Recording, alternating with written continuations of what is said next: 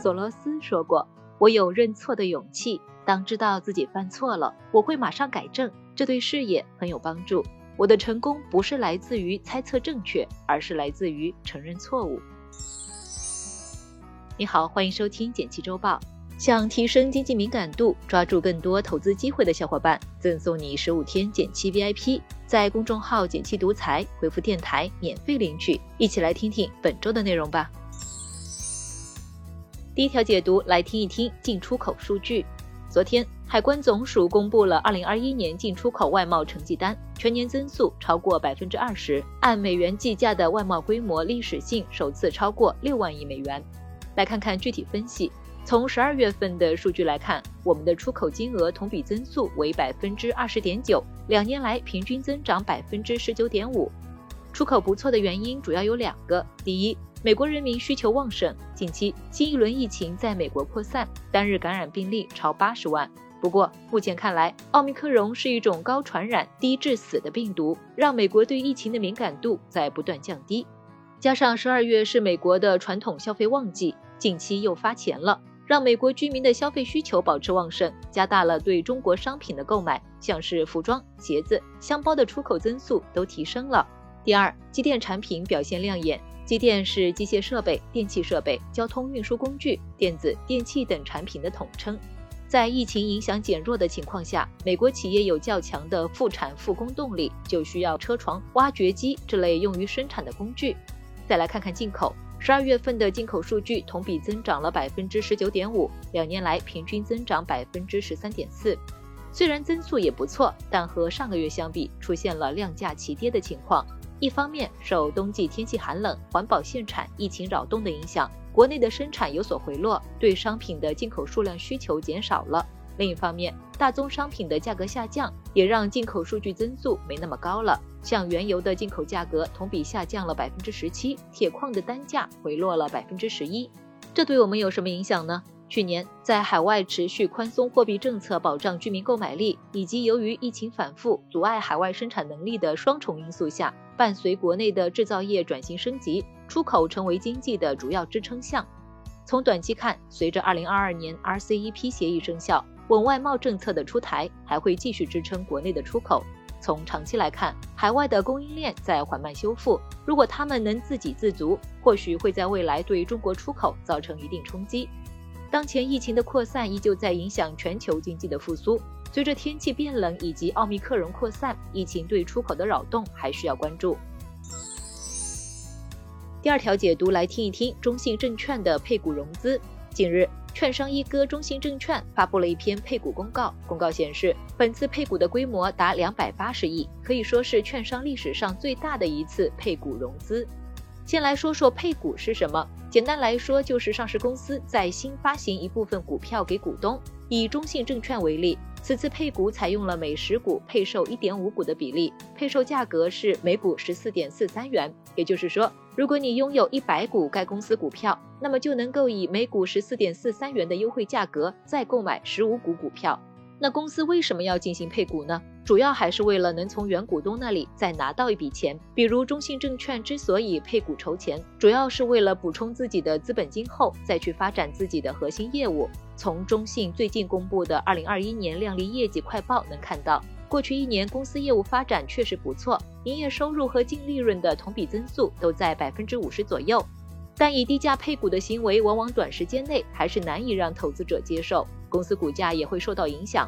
比如中信证券昨天的股价就跌了百分之五。那如果你手上的股票出现了配股，该怎么办呢？通常有三种方式：第一种，根据对应的股数和股价补上资金；第二种，卖出公司股票；最后一种，不做任何操作。在这里温馨提示一下，建议股票配股时，持有人还是要积极参加，不然收益就会被低价股平摊。根据中国基金报测算，不参与配股的话，会遭受约百分之六的损失。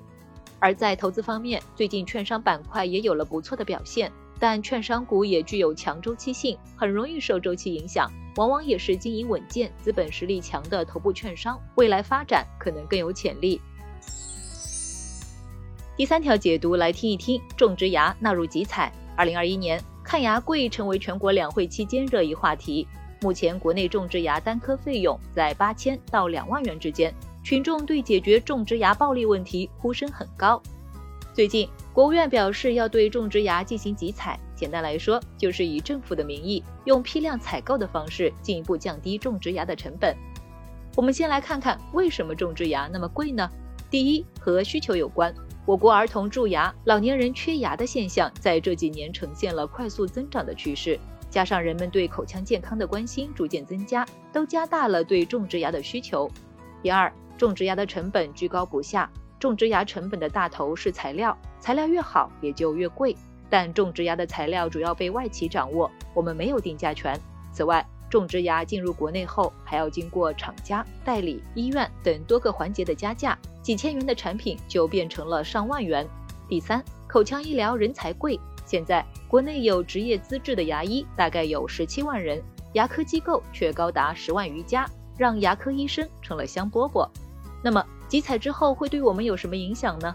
首先，种植牙费用或许要降低了。专家表示，种植牙集采一旦推进的话，可以减少中间流通环节，降低费用。其次，从投资上看，随种植牙将纳入集采，有利于国产种植牙相关企业打通销售渠道，国产种植牙耗材生产商或将迎来新的发展机会。不过，种植牙价格的下降也会对现在民营口腔诊所的盈利产生影响。比如大量采购消息刚出时，素有牙毛之称的通策医疗就出现股价大跌的情况，这也对口腔诊所的经营提出了更高的要求。来看其他值得关心的事儿，最高法严惩强制搭售等不正当竞争行为。最高人民法院提出，要加强反垄断和反不正当竞争案件审理力度，依法严惩强制二选一、低价倾销、强制搭售、屏蔽封锁、刷单炒信等垄断和不正当竞争行为；依法认定经营者滥用数据、算法、技术、资本优势以及平台规则等排除、限制竞争行为，防止资本无序扩张，保护中小微企业生存发展空间。长三角老龄人口比例超过百分之二十。